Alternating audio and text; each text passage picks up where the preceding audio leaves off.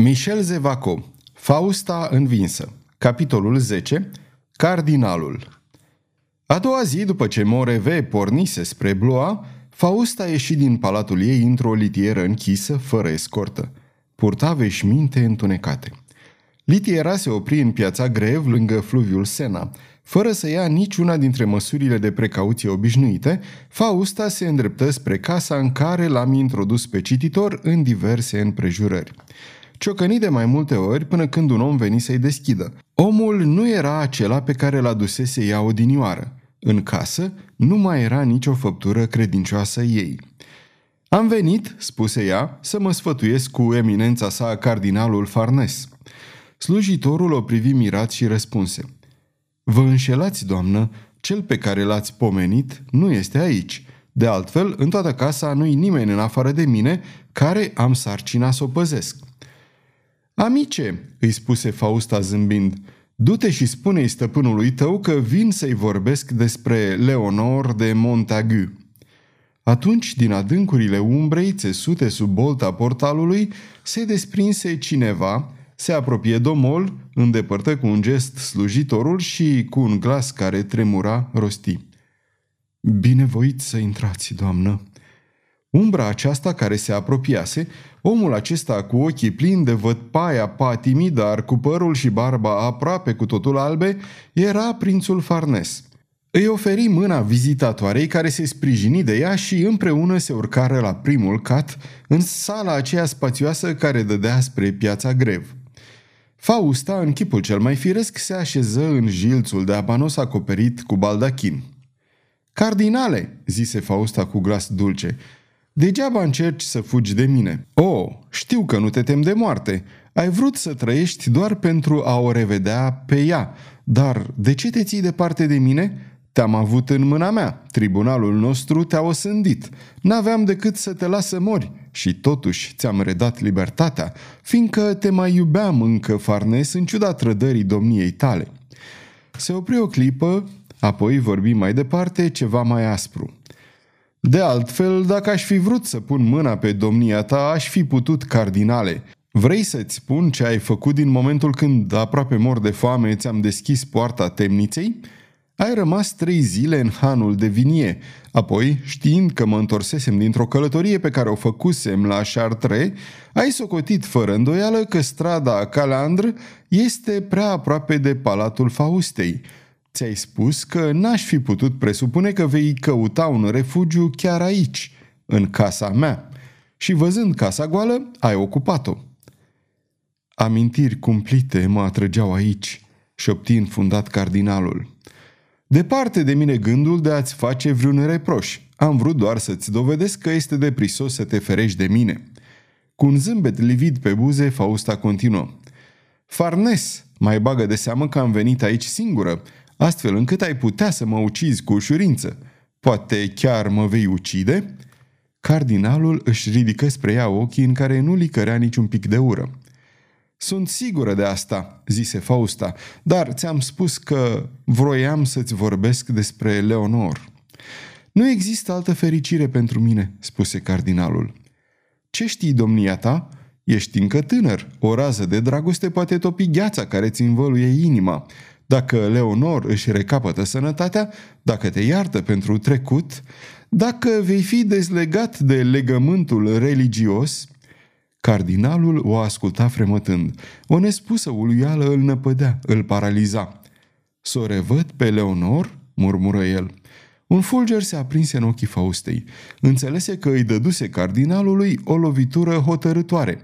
Omul acesta rămăsese deci la fel cum fusese totdeauna, omul slab care nu îndrăznește să ia hotărâri. Cardinale, spuse Fausta, nu voi încerca să te strivesc sub greutatea unei generozități care nu există. Dacă te-am lăsat să trăiești, dacă ți ofer să ți-o redau pe Leonor și să-ți redau fica, o fac pentru că am nevoie de domnia ta. Violeta? murmură Farnes năucit. Viața mea toată! Și o speranță mai temeinică, mai lucidă îi se strecură în inimă. Cunoștea orgoliul și ambiția Faustei și, într-adevăr, desigur că avea mare nevoie de el dacă îi vorbea astfel. Vorbește, doamnă, rosti el cu glas fremătător. Ei bine, zise Fausta, am nevoie de domnia ta, Farnes. În timp ce eu mă aflu aici, în timp ce pregătesc marile evenimente despre care ai cunoștință, Sixtus, care s-a întors în Italia, lucrează cu îndârjirea obișnuită. Planul nostru inițial, care era de a aștepta moartea acestui bătrân pentru a ne manifesta planul acesta, acest plan despre care îți vorbesc s-a răsturnat.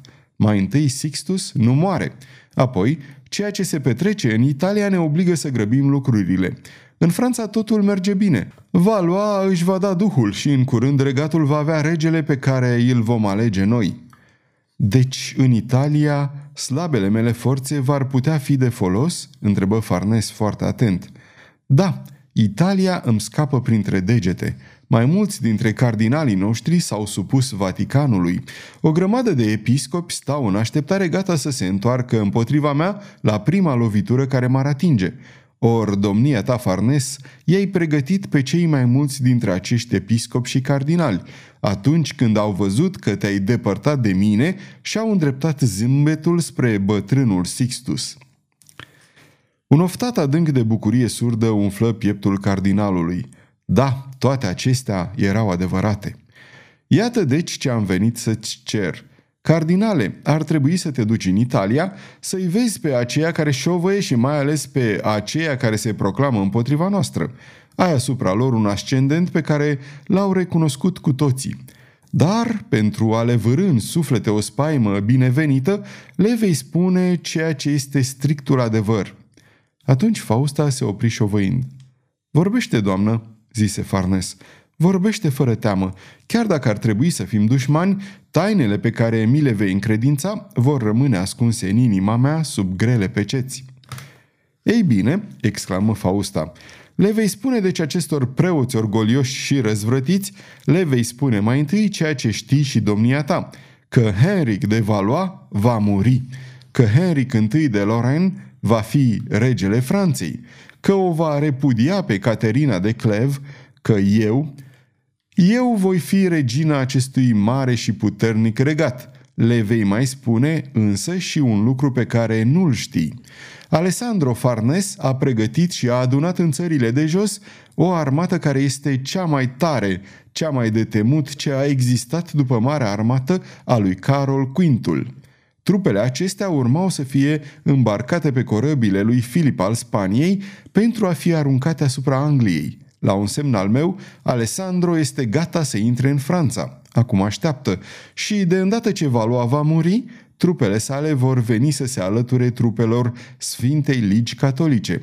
Știi câtă admirație și groază inspiră numele lui Alessandro Farnes în Italia? Spune-le deci că el îmi este cu totul devotat, că acest torent îl voi năpusti asupra Italiei. Fausta se opri fremătândă și cardinalul, subjugat de această femeie, își plecă creștetul și murmură învins. Sfinția voastră să binevoiască am dau ordine, ele vor fi executate. Cardinale, zise Fausta cu emoție în glas, ești deci din nou alături de noi? Intri deci iarăși în sânul bisericii noastre? Doamnă, spuse cu glas înfundat Farnes, V-am făgăduit că mă voi supune poruncilor domniei voastre, dar fac aceasta pentru că și domnia voastră mi-ați făgăduit că îmi veți da putința de a ieși din această biserică. E adevărat, murmură Fausta dusă pe gânduri. În lăuntru domniei tale, patima este mai puternică decât credința. Farnes, ești deci hotărât să pleci în Italia? De îndată ce îmi veți porunci. Fii gata de plecare începând din ziua de 22 octombrie. Te vei întreba de ce tocmai ziua de 22 din luna asta, cardinale, nu-i așa? Nu, doamnă, răspunse cardinalul cu inima bătândă, numai că adineauri mi-ați făcut o promisiune. Aceea de a-ți o reda pe Leonor și pe copilul ei. Să te lămuresc asupra unui lucru, Farnes. Nu pretind că ți-o voi reda pe biata nebună pe care țiganul Belgoder a întâlnit-o într-o bună zi, rătăcind pe drumuri fără adăpost, și pe care a legat-o de soarta lui nefericită. Aceea despre care vorbesc eu, Farnes, este Leonor de Montagu, este logodnica prințului Farnes. Cunosc mijlocul de a-i reda mințile rătăcite, de a arunca sămânța iertării pe care ți-o va acorda. În ceea ce privește reaprinderea dragostei în inima ei, asta te privește. Leonor! Oh, Leonor! băigui Farnes pierdut. Ți-o voi reda pe Leonor, continuă Fausta cu un soi de gravitate și odată cu ea îți voi reda copila care este ca un fel de trăsătură de unire între domnia ta și aceea pe care o iubești. Deci, vei pleca în 22 octombrie, dar nu vei pleca singur, vei pleca împreună cu ele – și dacă am ales ziua aceasta pentru plecarea domniei tale, am făcut-o pentru că la 21 octombrie se va întruni Sfântul Conciliu care te va dezlega de legământul religios, care va face din cardinal un bărbat și care îți va spune Ia-o pe soția ta, ia-o pe fica ta. Farnes căzu în genunchi, prinse o mână a Faustei și își lipi buzele de ea și izbucni în hohote de plâns. Fausta se îndepărtă, lăsându-l pe cardinal năucit, fascinat, înnebunit de fericire. O văzu cum se urcă în litiera care dispăru curând. Atunci scoase un oftat adânc și se urcă în încăperea de la primul cat. Înăuntru era un bărbat în picioare care îl aștepta. Bărbatul acesta era meșterul Claude. Ai auzit?" îl întrebă Farnes. Tot," zise Claude cu glas neguros. Fostul călău îl privi pe cardinal și rosti cu un zâmbet de o înspăimântătoare tristețe. Vă admir, sunteți mai tânăr cu 20 de ani. O, oh, șopti Farnes, să o revăd pe Leonor, să o revăd pe Violeta, pe logodnica mea, pe fica mea, să plec împreună cu amândouă și pe mine să mă lăsați în iadul meu. Ce vrei să spui?" Adevărul, monseniore, spuse cu umilință meșterul Claude, veți pleca împreună cu aceea pe care o adorați. Și, adăugă el cu un suspin înăbușit, împreună cu ea, cu copila mea. Meștere, am suferit destul în viața mea, Dumnezeu mă iartă, nu-i oare drept să cunosc și eu un ceas de bucurie după atâția ani de disperare? Da, zise tărăgănat meșterul Claude, Dumnezeu vă iartă tocmai pe domnia voastră care ați făcut rău, dar pe mine nu mă iartă, pe mine care n-am făcut rău. Așa e drept?" Cardinalul își plecă ochii, dar nu scoase o vorbă. Claude deveni și mai umil. Rămân aici, monseniore, copila asta pe care o ador, care este fica mea, plecați cu ea, mi-o răpiți. Monseniore, n-aveți să-mi spuneți nimic?" Ce aș putea să-ți spun?" zise cu glas înfundat cardinalul, doar că sunt alături de durerea domniei tale. Ei, monseniore, zise Claude cu și mai multă umilință, într-adevăr, e tot ce găsiți să-mi spuneți în semn de consolare? Pe copila asta, de îndată ce am luat-o în brațe, am început să o iubesc. Monseniore, fie vă milă de suferința mea, de ce voiți să-mi smulgeți inima din piept smulgând un fica. Vorbește, băigui cardinalul, ce pot face? Ce ai nădăjduit? Pe când vorbea femeia aceea, am nădăjduit că fericirea o să vă facă generos, monseniore, că pentru o clipă veți avea destul curaj spre a-mi spune Tu ești călăul, e adevărat, dar tu ești adevăratul tată al Violetei. Vino deci cu noi și ia-ți partea ta de fericire. Niciodată, urlă cu o violență teribilă prințul Farnes. Meștere, ți-ai pierdut capul? Uiți ce ai fost?" Monseniore, îmi spuneți ceea ce mi-am spus singur de nenumărate ori, dar să știți că ea știe, vă spun eu, ce am fost și îngerul acesta n-a fugit de mine. Dar eu, eu aș muri de rușine și de silă văzând cum fica mea îți dă mâna. Monseniore, nu mă înțelegeți. Ce vă cer eu doar să fiu unul dintre servitorii domniei voastre. Nici n-aș trăi în palatul domniei voastre. Iată, dacă vreți, puteți să-mi dați sarcina de a vă îngriji grădinile. Meștere Claude, zise cu răceală Farnes, scoateți din cap asemenea idei. Simți și înțelegi singur că fostul călău jurat al Parisului nu poate trăi în preajma unei prințese Farnes, nici măcar în rândurile servitorilor, numai că mă jur pe mântuirea sufletului meu, la trei sau șase luni odată, îți voi trimite o scrisoare în care îți voi vorbi despre ea. Cu adevărat, îmi jurați, și asta e tot, spuneți că niciodată nu veți consimți să mă lăsați să trăiesc alături de copila mea? Niciodată! Urmă o clipă lungă de tăcere. Și cardinalul crezu că îl înduplecase pe călău, dar meșterul Claude, încruntat, părea că face un efort să-și amintească ceva. În sfârșit se îndreptă spre ușă și trase zăvoarele. Farnes zâmbi silit și se pregăti să se apere cu pumnalul, dar în loc să se năpustească asupra lui, Claude își lipi spinarea de ușă și cu glas schimbat, foarte liniștit, dar aspru, un glas din care răzbătea ecoul unei amenințări rosti. Ascultați, monseniore, aveți hârtia pe care am iscălit-o cu sângele meu. Acum, monseniore, iată și hârtia pe care mi-ați iscălit-o chiar domnia voastră. Avem drept de viață și de moarte unul asupra celuilalt. M-am supus celor iscălite cu sângele meu? Da, răspunse Farnes cu glas înfundat. Fiindcă pactul nostru i-a sfârșit azi prin împăcarea domniei voastre cu femeia numită Fausta, am sau nu dreptul să vă amintesc că îmi aparțineți, oricare ar fi ziua sau ora? Da, răspunse Farnes cu glas înspăimântat. Claude înainte câțiva pași se opri în fața lui Farnes, fără să se atingă de el și rosti. Monseniore, ziua și ora aceea au sosit. Sunteți al meu și voi uza de dreptul meu. Fie, răgni cardinalul cu un accent de disperare sălbatică, pentru că ți-ai câștigat dreptul de viață și de moarte asupra mea, omoară-mă.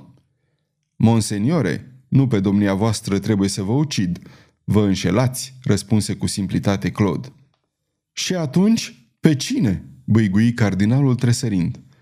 Pe Fausta, spuse Claude. Pe Fausta? Dar de ce pe ea și nu pe mine? Deoarece vreau ca domnia voastră să trăiască, monseniore, pe când dacă o ucid pe Fausta, n-aș face decât să execut pactul care ne leagă. Ne-am învoit împreună că această femeie trebuie să moară. Ascultați, monseniore, o voi ucide pe Fausta, o voi ucide în fața domniei voastre, dar pe domnia voastră vă voi lăsa să trăiți. Demon ce ești, urlă cardinalul. Oh, acum te înțeleg. La 21 octombrie vor veni să vă caute din partea Faustei, continuă Claude, spre a vă duce dinaintea conciliului. În ziua aceea va trebui să ieșiți din sânul bisericii și să vă recăpătați libertatea. În ziua următoare, monseniore, va trebui să părăsiți Parisul împreună cu Leonor și Violeta.